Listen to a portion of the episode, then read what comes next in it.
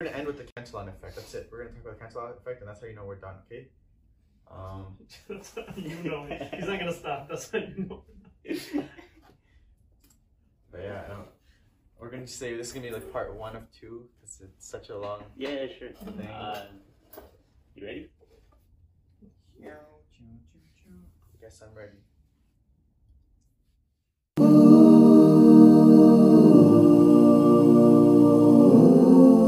Assalamu alaikum rahmatullahi wa barakatuh. Everyone, welcome back to another episode of The Shaded Youth. As usual, I'm your host, Shaquille, and today we have a very good friend of mine, Dewan, as our guest. Assalamu alaikum. Um, yeah, I'm glad to be here. Awesome, alhamdulillah. So the topic of today's episode is is pretty unique one. Um, I know recently ep- the recent episodes have been more geared towards like uh like spirituality, politics, uh, some poetry mixed in there.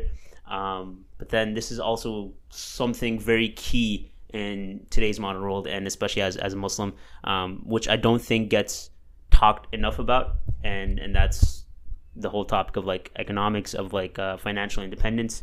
Um, we're gonna touch on some basics uh, relatively for this episode, and inshallah, we're gonna have a part two right there one. Yeah. awesome, bro. Um, so just to start off, could you give a little background of like who you are, um, how you study this stuff, and like what exactly we're gonna touch on for this episode? All right. So just a disclaimer. Um, I don't consider myself an expert by any means. Um, and for me, it's uh, just something that I really enjoy learning about, and I tend to learn like things that I really enjoy. I tend to know much better than I anything that I've studied in school, and I think the same is true for most of us. Like we might study something in school, but we're just it's it's a different feeling than actually studying something on your own and really diving deep into it. So I studied. Uh, I changed my major like four times maybe in total, but I started off with finance major at Baruch, uh, and just wasn't it for me. So eventually, I decided to do uh, digital marketing. But that's also because uh, we would have like this. We were having these amazing events in Charity Week, and I was like, you know, everything I Charity Week? so Charity Week is this event that takes place every year. Uh, Islamic Relief is the brains behind it, but um, it's a worldwide event in which we spend about a week or a week and a half raising uh, money for different causes. Uh, and a lot of MSAs are a part of it, but not a lot of non-Muslim organizations are also part of it. Um, so yeah, so I, I was act I was in charge of uh, Charity Week for one year, um, and after doing that, I was like, you know, there's a lot we could do through digital marketing, and um, there's this uh, fundraiser that I got to work on with a friend of mine, uh, Aiden Anwar, for uh, uh, for the Uyghurs, and so there was this. Uh, we we were thinking like, what can we do for them, Mhm. and we found out like, oh, there's an orphanage, uh, and so sh- she was she was like, I'm gonna make a LaunchGood, and we both edited it, and then we we just put it out there, and we didn't expect to get as much attention as we did. I think we raised like hundred and seven thousand dollars from that. Oh. But what was amazing is um, like the reach that we had. We had people donating from Japan. We had people donating from like Norway, Germany, and that was exciting for Yeah. me. And for that gave me like some sort of confirmation, like this is what I should be doing at Baruch. Uh, just learn something that I think is valuable that can help me do valuable things, and it's something that, that I could use if I want to like start my own business as well. So Mhm. that's what I decided to do. Gotcha. Okay, that's that sounds amazing. Um, you you said that your major is digital marketing, but how does that tie into um, Yeah. your passion about like uh, economics and because that's that's gonna be the focus of this episode. So and especially since your specialty is Bitcoin. All right. Uh, so I'm sure a lot of you guys have seen. Um, there's this 30 minute YouTube clip by this guy named Ray Dalio called "How the Economic Machine Works." It's so popular that some people actually post it on TikTok. Like every, I see it on TikTok every now and then. And I'm just like, okay, that's interesting, and uh, actually, people actually find it interesting. So this guy Ray Dalio, right? He's uh, he's a hedge fund manager, and he he created a model for understanding the economy around him, so that he can use it to invest uh, people's capital. And because of that, um, he decided to share this model with the rest of the world, and he created these beautiful animations that go along with it. Maybe Shaquille can add like the video on your show notes or something. Sure, if, if I'm not Uh, but it's, it's it's like a it's like a it's an amazing video. So I got into macroeconomics primarily watching that, but I've been investing my own money uh, since like 2016. Well, when I was in high school, because I, I really need to figure out what I wanted to do in college, and uh, I decided on Baruch because I wanted to go to uh, business school. your own money in high school. Yeah. Uh, I just started because I, I, I thought like dipping my toes into the water would be the best way to learn. Okay. Uh, and if I lost my money, it would be like a lesson well learned. but yeah, it, it worked out, alhamdulillah. So how'd you get into investing at, at such a young age? Um, yeah, so first I had a friend, uh, his name was Jordan McLeod at, at Bard. Shout out. uh, and he had a business where he was like, um, where he was like shipping different things. Funny enough, like uh, we were both in the math cl- in the same math class, uh, I think calculus, and I went to the I went to the bathroom once and I found his backpack there, but I didn't know it was his backpack, so it was open already. So I see a bunch of small boxes of things. So I'm like, this is really strange, uh, and I, I I literally just took one of the boxes of things. I opened it, and it was, it was guitar strings. So then he's like, he's like uh he's a funny guy. Uh, that's the best way to describe him. But he walks in, he's like, "So you found my stuff?" And I'm like, "Uh, uh, sure, yeah." Uh, and I was like, it's kind of awkward, right? But then he explained like, "Oh, I know it looks really awkward, but I just I I sell this stuff on eBay."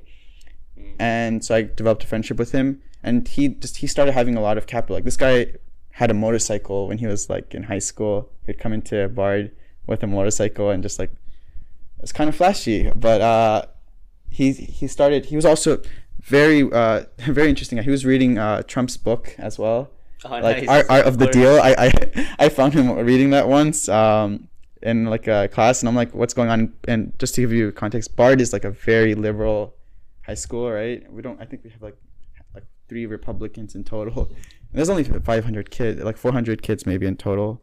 Um, but yeah, he told me about Bitcoin, right? He was like, "There's this currency, and he was like, the value of it is rising, and whatever." Like, and at the time, it was the same time that I started listening to this podcast called the Investors Podcast with um, this guy named Preston Pysh and Stig Brodersen.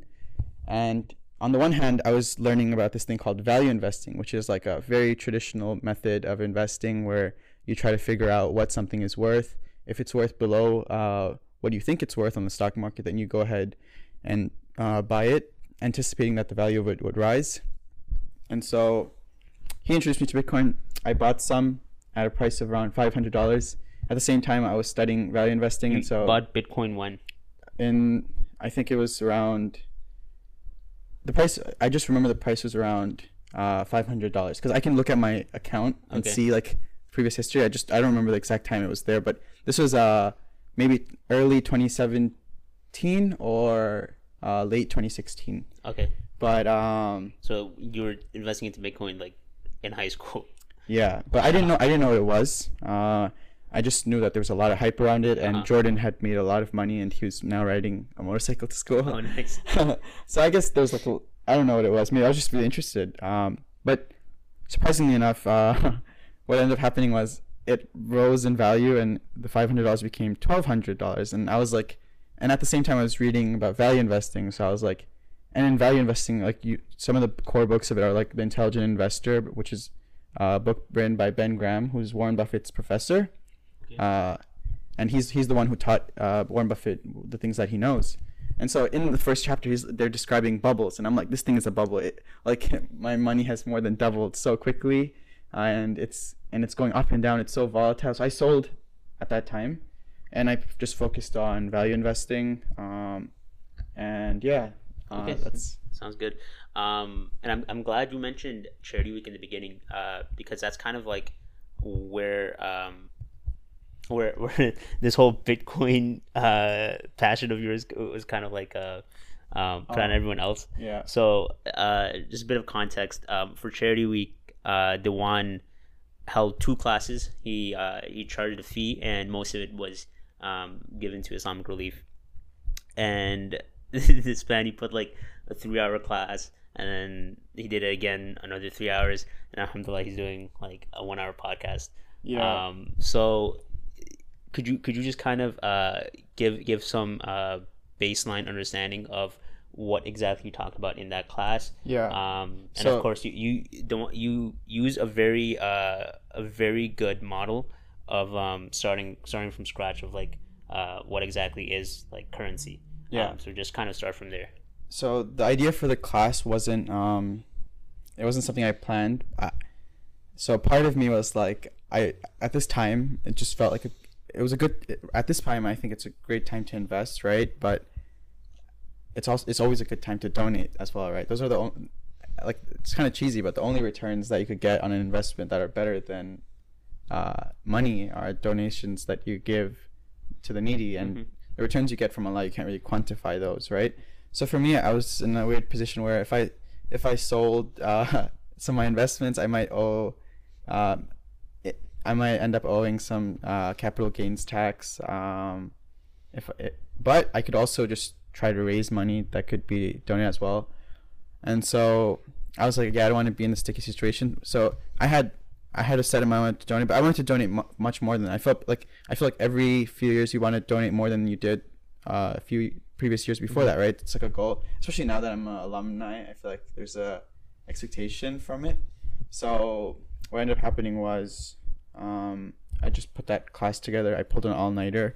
It was like 53 slides that I did overnight, uh, and it just was different things that I had read, books, articles, uh, podcasts, uh, and to be honest, like majority of these ideas are just from these people. I don't consider them my own. Like Plato has a saying like it's all thought is recollection, right?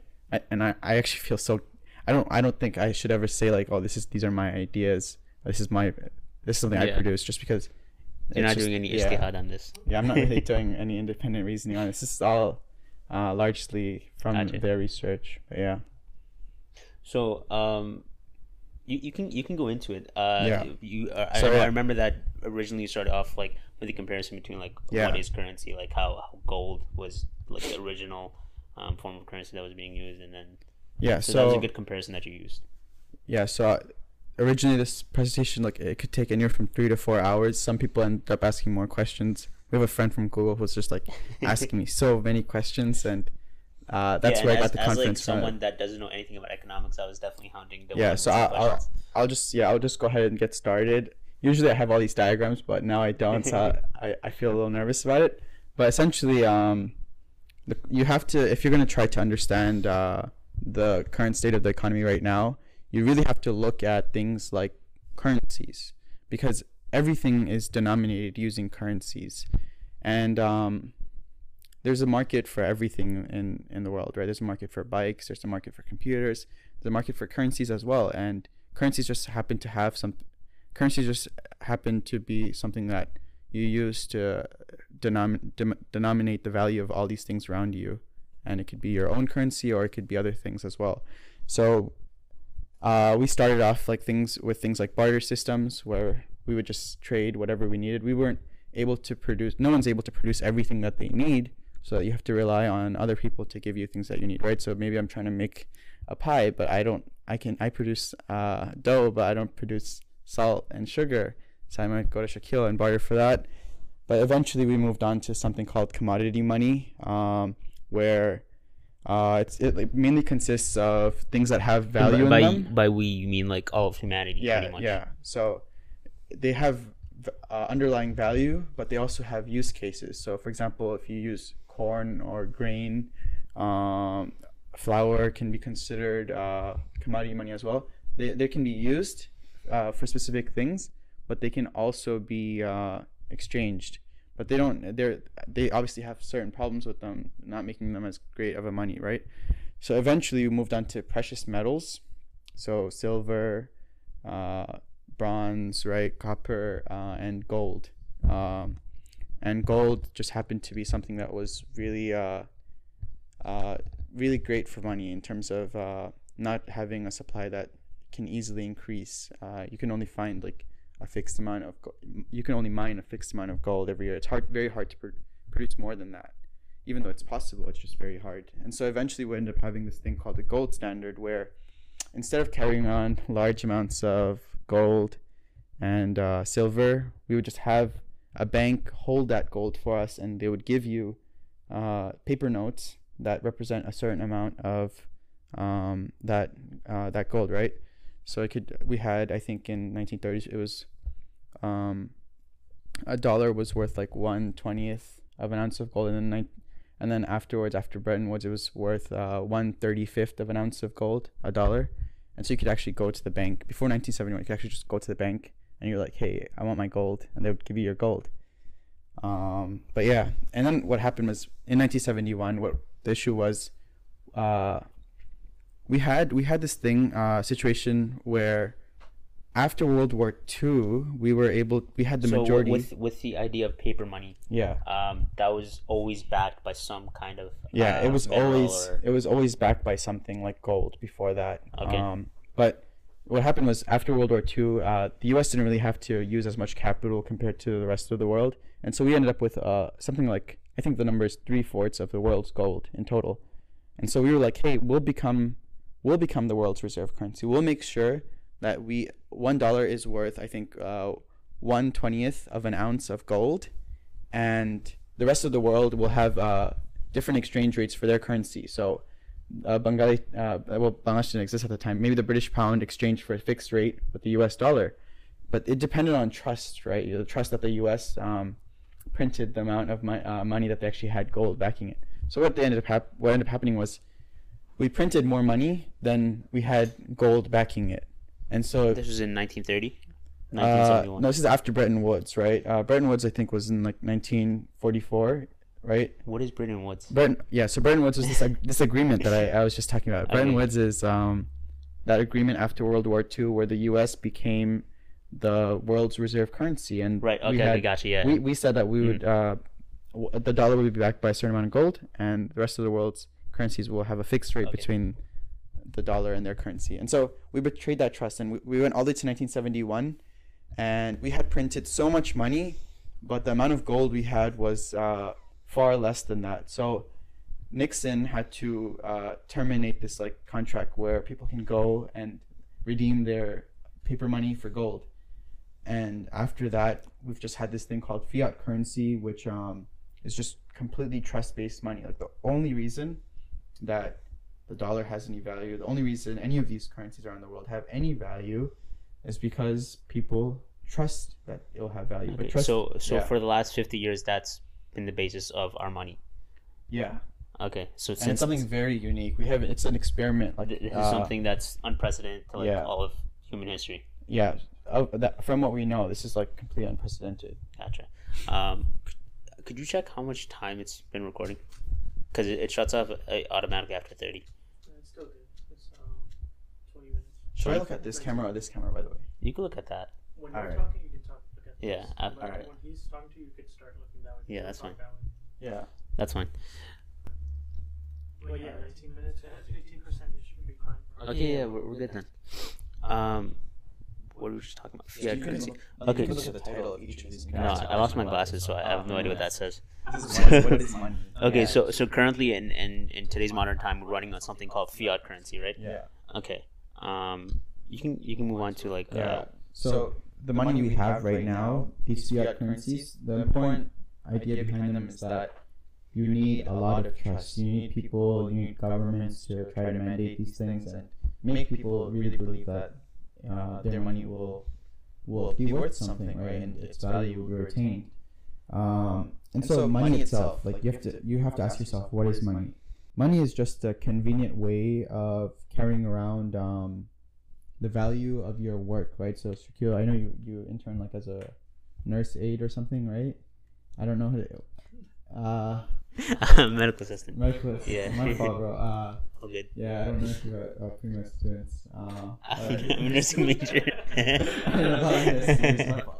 Yeah, business students don't learn anything. all good, all good. No, I mean I, I don't know anything about this, so it's all yeah, my fault. Um, all right, I'm a bad friend. Alright. But anyway, um, when you work and they give you a paycheck, you're what you're essentially doing is you're converting the time that you spent, whether it's like an eight hour, eight or nine hour shift, Mhm. you're converting it to this thing. Imagine all the energy and time you put into work and effort. You've converted it to this money, essentially, this piece of paper that has a promise that you can now use this money to buy things, goods and services. You can pay your rent or whatever else you'll use it on. Go get some sa. Okay, right. Yeah. Uh, So essentially, what you're saying it's it's pretty volatile because that there's Well, well, it's not really volatile. It's actually pretty stable. Uh, Okay. But over long periods of time, it, it, that can change. So, uh, throughout history, um, as we mentioned, it's always been linked to something like a hard asset, right? Meaning things like gold, and um, fiat currencies themselves they can't convert to anything. Like if you go to the bank and you're like, "Give me my gold," like they're gonna laugh at you. They're not gonna give you any gold. Um, but you could try to buy gold with it, but it just won't have the fixed rate of exchange as it did before. Uh, so let's see. I'm just gonna go. So similarly, mon- just as there's money, um, credit in the economy functions very similarly to money, right? Credit can be used just like money to buy goods and services, and uh, credit is like borrowing from yourself in the future, right? You're expecting yourself to pay uh, pay for those things through through work that you'll do in the future, right? So maybe you you got a credit card and you bought something, uh, th- and you don't have the money for it right now, but you expect yourself to work and pay pay that off, right? The difference between credit and money is that credit itself is a lot more volatile because credit can be created and destroyed in an instant, right? You can suddenly decide I'm not paying you back day one if you if you like me money or something, right? Mhm. Or uh, you can we can easily decide like, hey, uh, I'll I'll lend you like five hundred dollars. I've created credit in that sense. I still uh I technically I still have ownership of five hundred if you do pay me back, but now we've created additional credit in the economy Okay. and so credit is more volatile. Um, and so And credit was the, the concept of credit was created around when? uh, well, I, I don't know if we have an exact date for Okay, when credit yeah. was created, but the thing about credit is that there's it's a lot easier to create credit. than I mean, I guess I guess concept of credit is that, yeah, right? Yeah. I, I I don't know how long that's existed, Yeah. but Yeah. Uh, Gotcha. But with uh with credit, the thing is, there's a lot more of it because unlike money, you can't just we can't uh we personally can't print it, right? The the U.S. Treasury can print it. The the Federal Reserve can print it. Um, but we ourselves can't make new money. We can try forging money, but it's not. It's, we're not going to be that successful. But we can easily create new credit in the economy. So let's see. I'm going to go to. So money has like these very various qualities that make it you could that make one money a better money than others, right? So to give you an idea, uh, it has to be durable, right? Uh, you don't want uh, you wouldn't want your money itself to be something that easily that's super fragile that easily breaks. Imagine you have you had like glass sheets of paper as money, you, that wouldn't be great because then money can be easily destroyed. Um, it has to be portable, right? You have to be, take, be able to take it from one place to another relatively easily. It has to be fungible, meaning uh, one item of it has to be the same as another. So one US dollar is the same as another US dollar. They're exactly the same. Uh, similarly, when we had gold as money, one ounce of gold was the same as another ounce of gold. Maybe the shape was different, but essentially they were the same thing. Um, they have to it has to be saleable, right? By saleable, we mean it has to be widely accepted. Um, and if no one accepts your money, then you can't really use it to purchase things because it's just not recognized as money. Uh, and it also has to be verifiably. Um, you can you can verify that it's authentic, right? So for the U.S. dollar, you go to the deli or you buy something, the guy goes up like this. And he's like, "Is this fake? No, it's not. All right, you're good to go." Same thing with gold. You have ways of verifying it uh, using different machines. Uh, but the most Im- like the there's some other qualities that are very important as well. Like it has to be divisible. Like the dollar breaks up into a uh, hundred parts, right? And they, no, not the dollar. Yeah, the dollar can break up into hundred parts into hundred cents, uh, and the and hundred dollar bill can be broken into a bunch of dollar bills. Similarly, um, it also because it, money is dependent on trust, it has to have some sort of established history. If if it doesn't have a history as money, then um, as something that can store your value, as something that you can trust to take your all your hours worked and convert it, and it'll retain its value. If it doesn't have that trust, then people wouldn't really use it as money. It wouldn't be a very good money. And this is something that's more recent, but uh, money that's censorship resistant is also a, a great quality for money as well. So the thing about cash, like we have a lot of businesses that are like cash only, right? Probably because they want to avoid taxes, right? Whatever it is, but uh, that that that gives an advantage for a certain currency over another, right? Imagine there's only a currency that's completely digital, even though it's more easy to use, it just becomes less uh, in demand from these particular people, right? But censorship res- resistance is something that's increasingly important what do you mean by censorship resistance? right? So right now, when you send um, money untraced or whatever, Mhm. Maybe they were like, "Hey, uh, Shaquille's account is looking really sus. We're gonna freeze your transaction." I've heard instances of like uh, friends joking around and they put like a like a weird emoji on uh, on like a a Venmo transaction, right? Okay. One, I think I'm not gonna say his name, but one of our friends he put a weird uh, emoji on uh, a Venmo transaction and Uh-huh. they flagged his account, and he couldn't use it for like a year or two. Oh, because uh, it because it was sus. They thought it was like really sus. I think he, wrote, he wrote a comment on it like that was really sus. Like he probably pretended like Okay, gotcha, gotcha, gotcha. something. Yeah. So, uh, like for charity week, um, there's usually one finance rep Yeah. where like everyone that donates that it goes to their Venmo Yeah. and their Zelle, um, and then they don't donate all of it at the end. yeah, So like some people they have like 40k in their Yeah, account because of charity wild. week, and then like it's pretty sus. Like I've I've heard a couple of things. Did they Like, freeze their accounts It, it it doesn't get freeze, but they'll Yeah. get like calls just to like ask about it yeah. or like emails and stuff. Yeah. So that's like an increasingly important quality of money, but um, the most important quality of money is this, is that it has to be scarce, right? It- and by by scarce, um, I mean something that isn't like easily produced. But you know, there's a lot of information, so I'm gonna have to read uh, this quote Go from. Nick Szabo. Um, so a monetary good, he says, has to have this unforgeable costliness. So it has to be very expensive to produce more of this.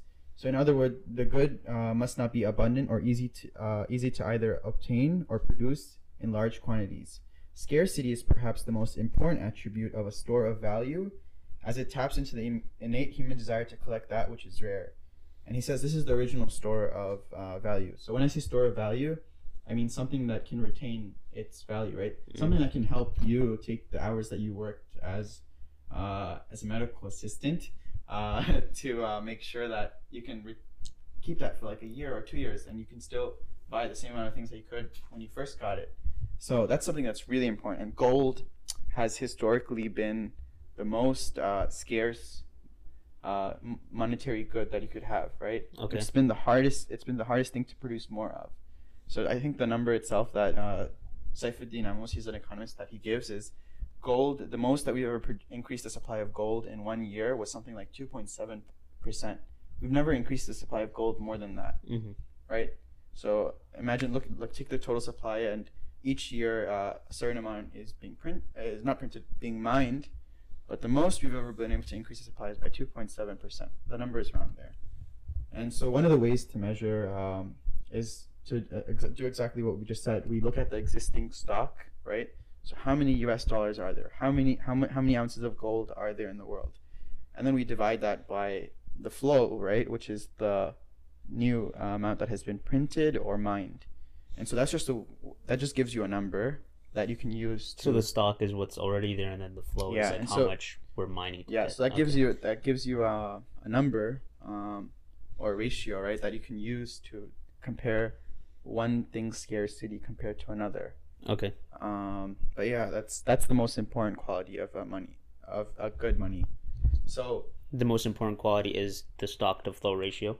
That it's scarce That is scarce, Yeah, right? it's not something And like- that's based yeah. on the stock. yeah and flow. so to give you some like historical context of uh, how important this thing is right uh, there's certain like um, civilizations in africa where they had these things called aggry beads which are glass beads that they used as currency okay. uh, and so like when the europeans came to them they realized hey this is what they use as a currency and for us glass is a lot more abundant than what seems to be what it seems to be for them so they just came with all these uh, aggry beads right small glass beads and they completely wrecked their economy because they were able to um, they were able to produce a lot of it and so now the value of each of those aggry beads that they had within their uh, country or uh, civilization just uh, wasn't uh, as valuable because there's Okay. so many more of it Dang. and so they caused inflation pretty much. yeah, and imagine Okay. you have uh, more money, the same amount of things to buy. It's it's like that story of uh, Mansa Musa when he was doing his Yeah. Hajj, um, and then he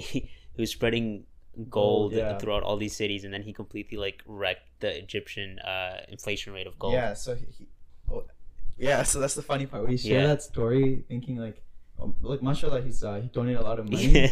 yeah.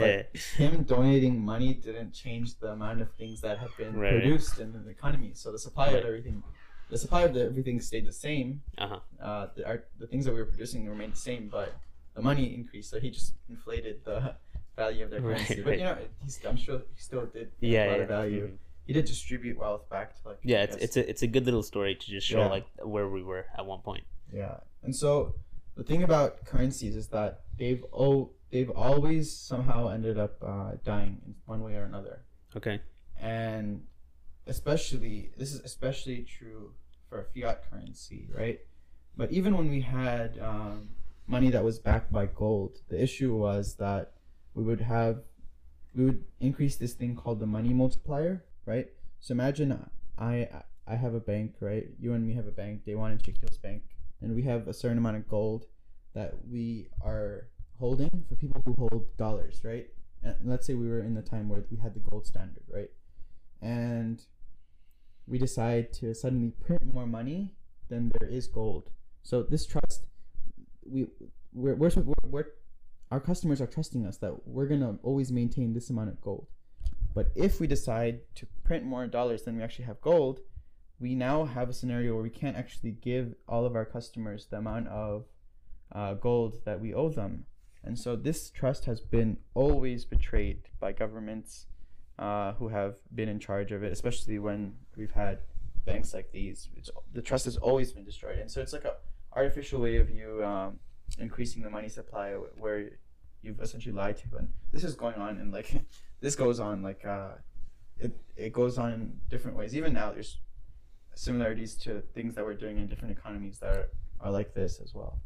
So uh, we actually yeah so um, so money because it's always been backed by something, but this trust there's this huge incentive for us to break this trust, right? Everyone wants to somehow get more money, and if you just print more money, that's like why wouldn't you take that chance? Especially when imagine you're a government and the economy is not doing so well, you decide to inflate the supply, but what you've done is you've you've given you've you've created this hidden tax on every person who owns cash and their cash is now worth a little less than it was before depending on how much money we print and we did that this year like for example um, something like 25% of the total supply of us dollars was like printed this year and that value is like ridiculous when i uh, when i read that i was like this is really crazy is it recording This one died. damn Yeah, it stops at thirty. Yeah, I have to press record again. I don't know when it stopped though. It's fine. It'll continue from Yeah, it's it's all good. Yeah, it's fine. Should I just start? Yeah, just start it again. Where's the record button? On the red one. On the side.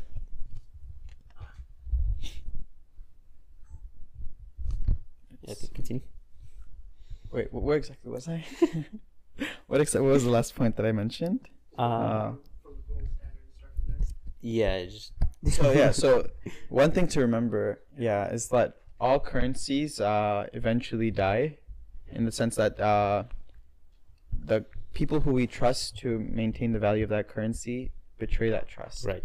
And so we've had this in various ways right so for example when we had um, even when we had gold coins right Mhm.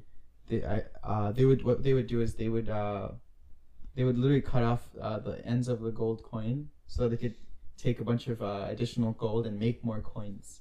Oh wow. Imagine you tell someone, "Oh, this is an ounce of gold," but you decided I forget what the exact term is, but they just cut off a little bit from the ends of it, so the shape of it looks roughly the same, but the weight of it is off. Or or they mix in like another metal with it. and then they just recolor it. Yeah, Right, or not okay. really color, but you could just coat it coat it with gold right, itself. right. Yeah. And so that was one way of increasing the money supply. They've always been really creative with how they go about doing this. Okay. Another thing is similar to what we did uh, after the Bretton Woods Agreement of Mhm. 1944, where we um, where we decided to print more dollars Mhm. than there were gold, right?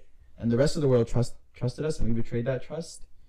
Yeah, and the U.S. citizens uh, who own dollars as trusted us as well, and we we also betrayed that trust Mhm. uh, when Nixon decided to cancel the redeemability of uh, U.S. dollars for gold in 1971. So, what's crazy about uh, anytime you increase the money supply, whether it's by chipping at the or just cutting off like the ends of gold coins to create more or printing more U.S. dollars, the thing about it is it's that it's a hidden tax. You pay your uh, income tax and state tax, whatever tax that you have, but now you have this additional tax where your money is worth uh, a little less. It could be it could be in various ways, right? So it could be inflation, where the price of the things around you increase, or it could be a currency devaluation, where relative to um, relative to the U.S. Your U.S. dollar now buys less gold. It buys uh, less of other currencies as well. So when you do print more money, uh, it does affect those things, even if we don't have inflation. So we have people who say like, okay, inflation itself is a myth," but it doesn't have to be inflation. It could, it still leads to the devaluation of the currency. Um, What's the difference? Wouldn't Yeah, those so essentially cause the same results? No, not always. So the thing about um, thing about uh, the things that we produce around us, Mm-hmm. there's there's just there's another. So we I'm gonna get to what define Okay, okay, inflation and okay. deflation, but the things around us uh, but actually no, inflation and devaluation, you mean? yeah. So inflation and devaluation are not the same thing. Okay. So you're for example this year the dollar, uh, uh you can the gold rose in value uh like Mhm. thirty percent uh, uh, in comparison to the U.S. dollar, right?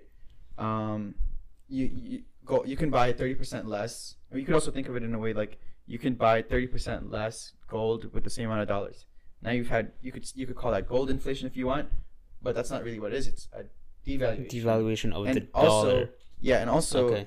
when you print more uh, dollars, and now the same dollars gets you say, less euros or less uh, uh, yuan, whatever it is, or less yen. That's also a def- uh, that's also a devaluation. But you haven't seen the prices of things uh, rise around you, and we'll talk about why that is. Like, there's a reason why even if Okay. And inflation is is more when inf- the inf- the prices around you rise. Yeah, but that the prices of everything around you will rise, but the distribution of how those things rise are very different, and so that's something that we want to get to. Okay, end, okay, go that's, for it, That's yeah, actually a lot yeah, more go on. complicated. That took me a lot longer to figure out as well. Um, but yeah, so there's a there's a really beautiful chart here. I don't know if I could just like turn it around or whatever, but just uh, send me the picture of it. yeah, so essentially, uh, it's a chart of the last uh, the last 500 years, and it Mhm. looks at all the different reserve currencies around the world, right?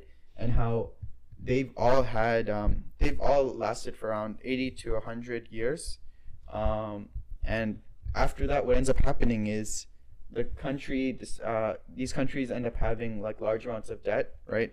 So for, for example, uh, the U.S. has in- every time we decide to print money, we increase our debt, Mhm. uh, and because someone has to buy, uh, we have to sell these uh, treasury bonds, to, and we sell them to the Federal Reserve, and the Federal Reserve prints it, uh, prints money, and they give it to us uh, in exchange for it, the treasury bonds that we uh, printed, and so that's how we were able to increase the money supply in the U.S. when we needed to for like for responding to the pandemic, uh, and that's how we were able to give like all this helicopter money, right? The, the stimulus checks, unemployment benefits. We didn't have enough in our, um, like from our tax income and stuff, like as a nation, but we had to print it to be able to supply all these things. Okay. And could you just go over what what bonds are?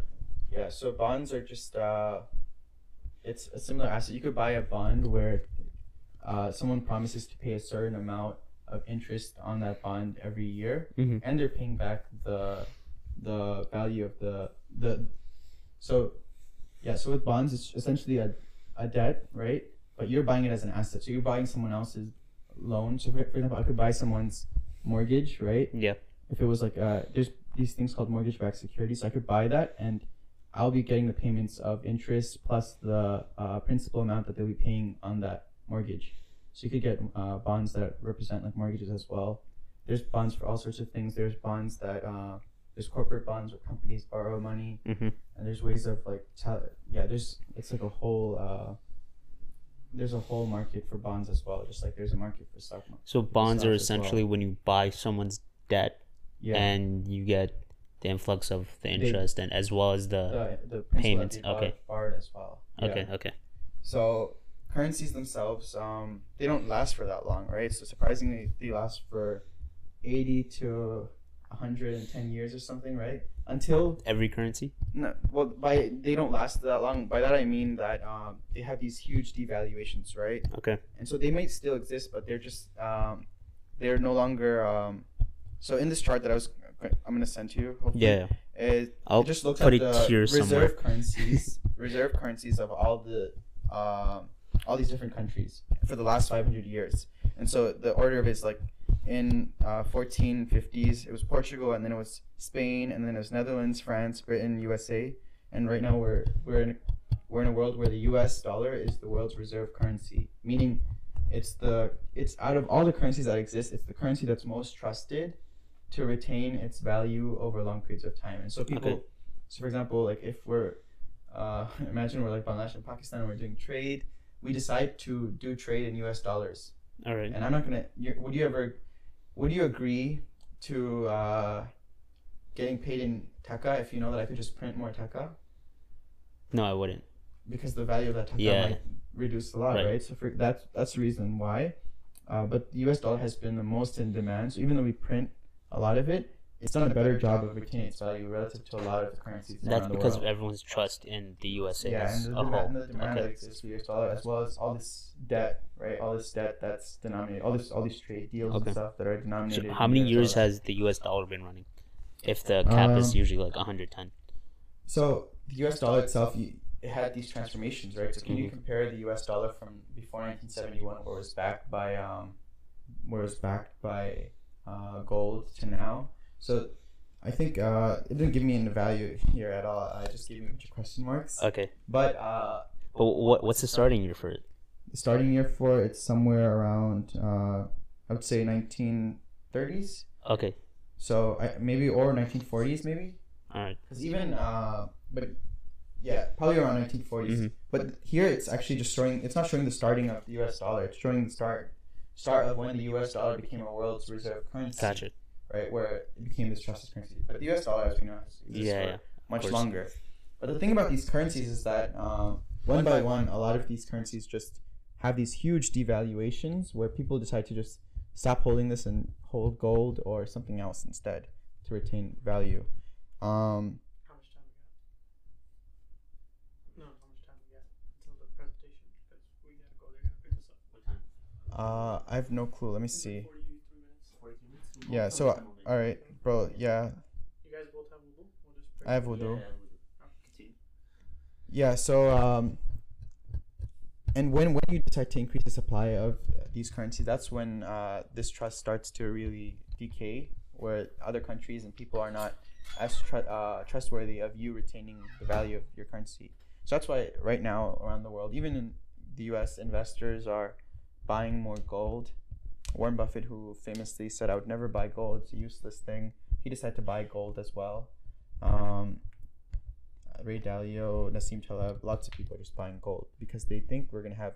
It doesn't have to be inflation, but it could be uh, huge currency devaluation as well, and everything. Yeah, so even then it would be a bad scenario, but most people wouldn't realize it. Everyday people, like bottom fifty percent of America, who doesn't really own a lot of assets like stocks, who primarily keep their wealth in cash, uh, they're gonna be the ones harmed most from this, and they're gonna realize like my my money isn't as isn't worth as much even if there's no inflation around me. It's not worth as much as it was worth before.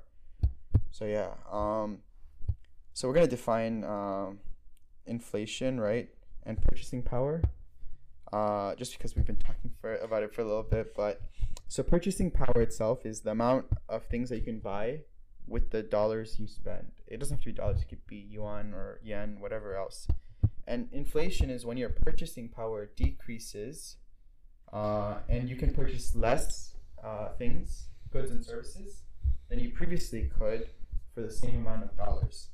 So the average long-term inflation in the U.S., if you look at the history of the U.S. dollar and how much it's uh, inflated by it in terms of how the prices of things around uh, have changed, the average inflation is three percent per year. And so uh, inflation has this uh, it has this uh, it has this effect on asset prices, right? So things like stock market, home prices, uh, gold, gold as well. When you have inflation, the value of those things tend to rise. And so, for example, right now we printed uh, we printed trillions of dollars, right? And a lot of that money just went straight into pumping the stock market. And so a lot of people are like, why is the stock market near its all-time highs, but the unemployment rate is so high, and people uh, like New York City is about to go bankrupt, and all these business owners are struggling. Mhm. Well, the reason why is because um, when you print new money, it tends to bring the prices of because people are worried about. Um, well, you have to look at the distribution of how that money goes, but goes to different places. But when it's printed, a lot of that money just ends up going to uh, the stock market. It goes Right. into these companies who can now borrow like really cheap debt, like they don't have to pay much interest on it because they decide to print with uh, very low interest rates. Uh, and so yeah, essentially that's what ends up happening when you have inflation. But at the same time, you've seen like cases like in Germany. Uh, Germany actually had before like you had the rise of not, uh, Nazism in Ger- Germany.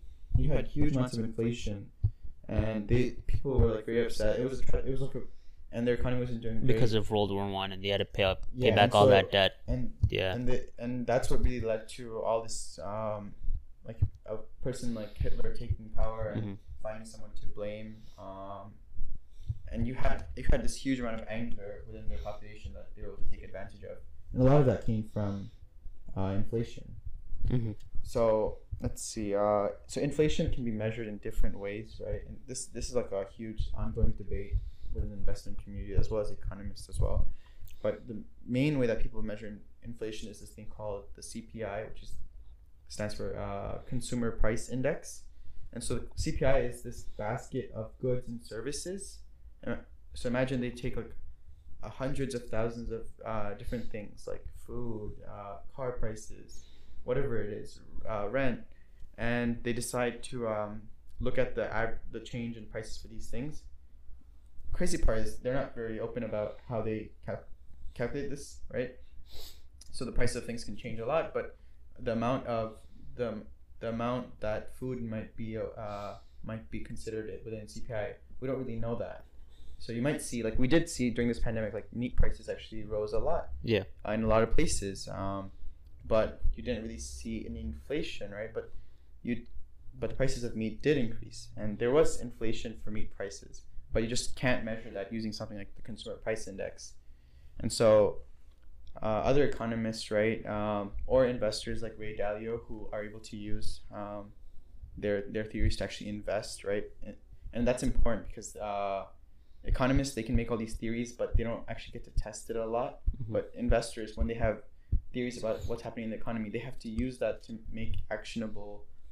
Um, they have to make different actions that will yield results in terms of uh, returns that they get for their clients or for themselves, and so that's why like I tend to trust um, investors more, just because these economists like they don't have a great track record uh, for uh, their theories about the economy. hmm Whereas people like Ray Dalio, who have uh, models of understanding the economy, they, they have a track record. Because if they were wrong consistently, then they wouldn't have a job. They wouldn't be managing anyway. They would they themselves wouldn't have uh, done well. So, yeah, it's like someone that teaches business yeah, compared to like someone that has a business. Yeah. Who actually runs a business. So Yeah. you could have all, all the theories that you want, and you could try to explain after the fact. But your ideas, if they are not, if you can't, if you can't actually use them to make decisions, hmm about how the economy is doing, uh, you, you or uh, what's going to happen to the economy in the future, then they're not really worth as much uh, in terms of their opinions. That's something that I believe. So Ray Dalio has a model for um, looking at inflation where he looks at the growth in the money supply and credit. He treats money, the money supply itself, like the amount of dollars, and credit as the same thing because they, they both spend in the same ways. You can buy goods and services with money. You could buy, goods and services with credit. So he uh, he adds money supply and credit, and he divides it by. Um, so he, he looks at the change in the money supply, right, and he divides that by the gross national product, the total amount of things that we've produced in the nation, uh, in like the U.S. And so he looks at the uh, change in growth of both of those things, and he divides them, and that's how he gets. That's how he calculates inflation. But there's a lot of other ways that people have calculated inflation. Um, but I, I tend to like this idea much better. Okay, and that's that's not a standard equation. Everyone no, has it's, like it's not it's not standard. That's something that I've only seen him use. Mhm. Uh, when we see it on the news, like, oh, this is what inflation is. They're looking at CPI, which I, I think is completely broken. What's what was CPI again? the consumer price index, the basket Gotcha. of goods and services. Okay. Yeah, so I think that's completely broken. It's, and if you there's a How do you determine CPI? Uh, so essentially, you have a bunch of goods and services, as I Uh-huh. mentioned, and each of them have a different weight uh, in within uh, within uh, this basket, right? So maybe uh, food prices only represent like three percent of the entire CPI because there's hundreds of thousands of goods in there. goods Right. Okay. Okay. Gotcha. And so, depending on the change in prices of all of these things, if like half of them could have risen and half of them could have uh, uh, could have fallen, but they could have also averaged out so that even though there's these changes in prices, Mhm. it looks like they'll still say inflation was like uh, not much at all. Okay. So, and you can actually uh, you can actually see this uh, in the distribution of how things have changed in prices, right? Mhm. So like I have, I have another chart here where it shows uh, hospital services, college textbooks, college tuition, medical care, childcare. Those things have been rising in in terms of the cost.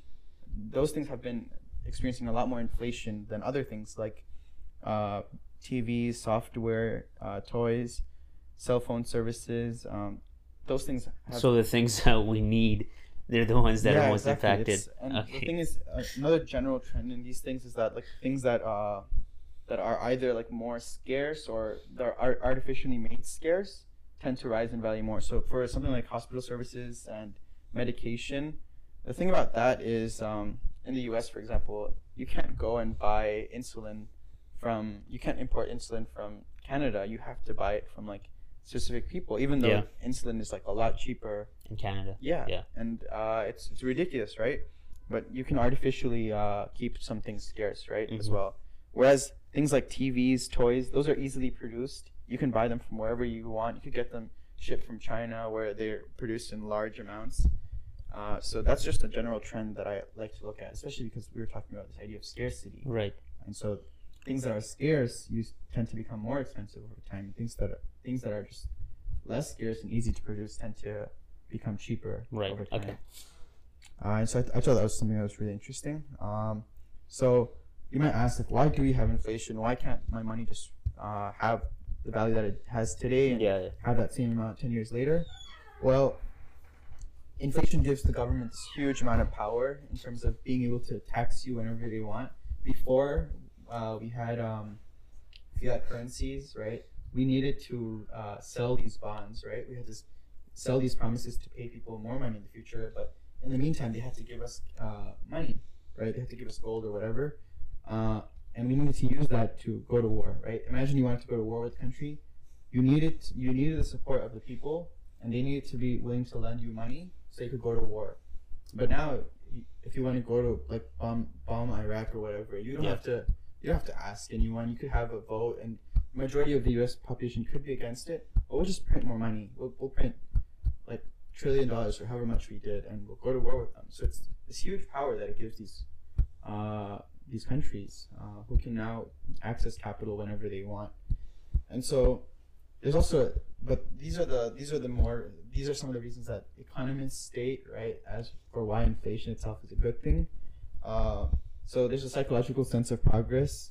Every few years, it seems like your salary is increasing and the economy is increasing in value, but uh, the money supply itself is increasing. So it gives you a psychological sense of progress, and also allows for people who have large amounts of debt, uh, for that debt to be easier to be paid off over time. Right. So, for example, if you owed me, uh, if you owed me, if I lent you a thousand dollars, right? Yeah. And you owed me a thousand dollars. If you were paying that over to me like without any interest, right, over like ten year period of time, the amount of things that I could buy um, ten years later with that same thousand dollars Yeah. isn't really the same as what I, what I can buy with it now. Mhm. And so because of that, um, it allows for people who have debts, especially countries, right? When when a nation state decides to rack up huge amounts of debt, printing money or doing something else, or bar, uh, buying things from another country and saying we'll pay you later, it makes it easier for them to pay those debts when they uh, when they have inflation. And so uh, here, so it it is essentially an invisible uh, tax on every person who holds a lot of cash, which just hap- happens to be um, the 50% of America who's less financially literate who decides to hold on to the majority of their money in cash. So it tends to be those people who are Mhm. harmed the most.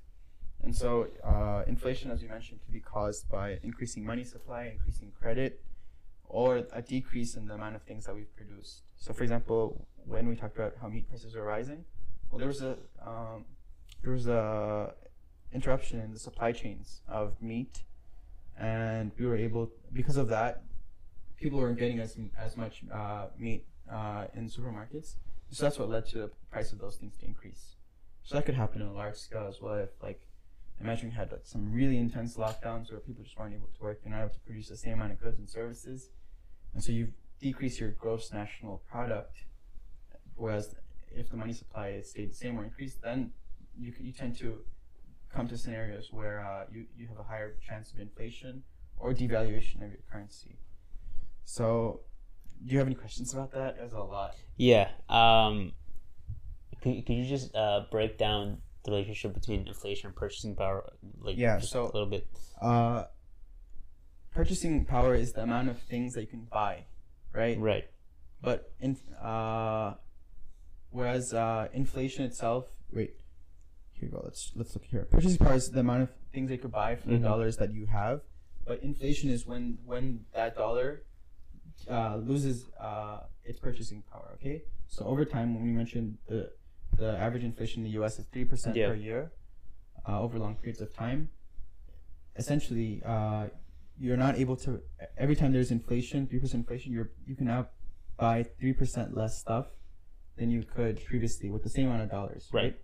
Would would inflation be caused by uh, decrease in purchasing power, meaning like prices rise, or would the prices rising be caused by inflation? Well, yeah. So, well, you're able to measure that you have inflation because the prices of things rose. Okay. Yeah, I gotcha. Yeah. Right. The prices It's of an things would have indicator, okay. ra- raised uh, for you to know that you have inflation.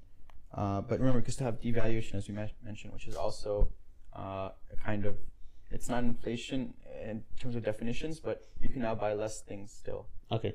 Yeah, it's. I feel like that's semantics. it, it, but remember, like, you can buy less gold, you could buy less Right. uh, of other currencies. are, and- are they essentially different things, or is it more well, it just just like it does matter, right? So, for example, if the dollar has a devaluation compared to the Chinese yuan, Yeah. it's now uh, now uh, the Chinese can buy more things from the U.S. because the dollar is worth uh, a little less than it is compared to what it was before relative to the Okay. yuan. So devaluation is relative to other currencies, whereas Or it inflation could, is it could relative be it could be relative to other currencies as well as gold.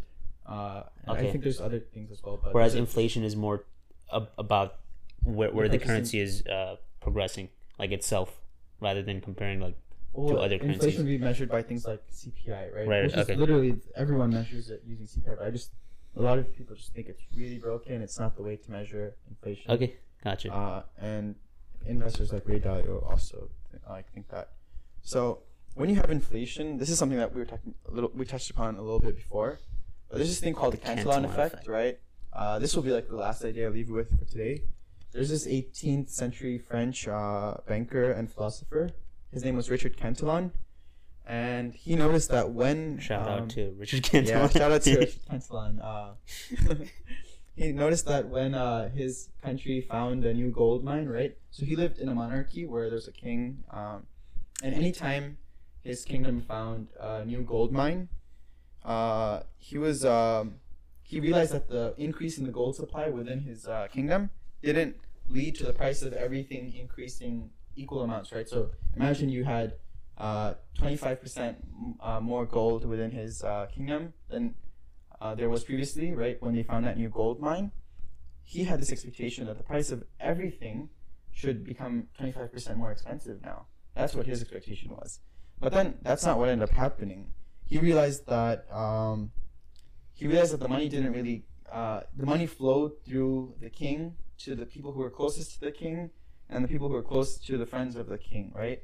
Um, and so there was this distribution of the money. And so what he realized was uh, it didn't lead to the prices of everything uh, rising equally. What ended up happening was the prices of the things that the king bought, right? So the price of land ended up increasing. The prices of uh, expensive uh, jewelry and paintings, those things were rising in value instead.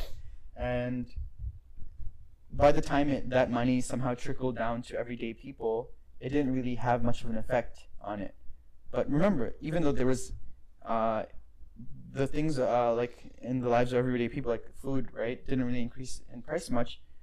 Those people who would ever like want to buy an asset like real estate, or they want to buy jewelry or anything else, those things are um, now a lot more expensive for these people to buy. So those things experience asset price inflation, right?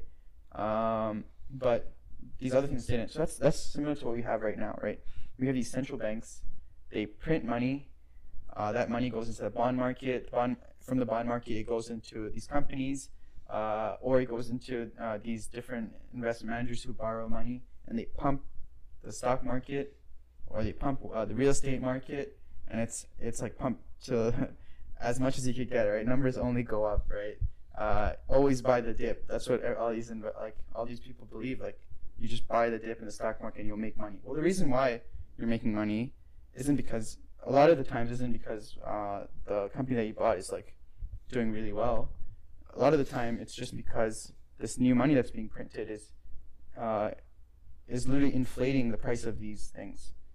And they're like, no, there wasn't really any inflation, so how could that be? Well, you now have more money competing for the same amount of these stocks and real estate, right? There's no, there's like, you can increase the supply of real estate, but there's, compared to how, how fast we can increase the money supply, real estate is uh, pretty stagnant, right? We can't increase the uh, supply of uh, real estate that quickly compared to how much we can for the do- for dollars in the economy.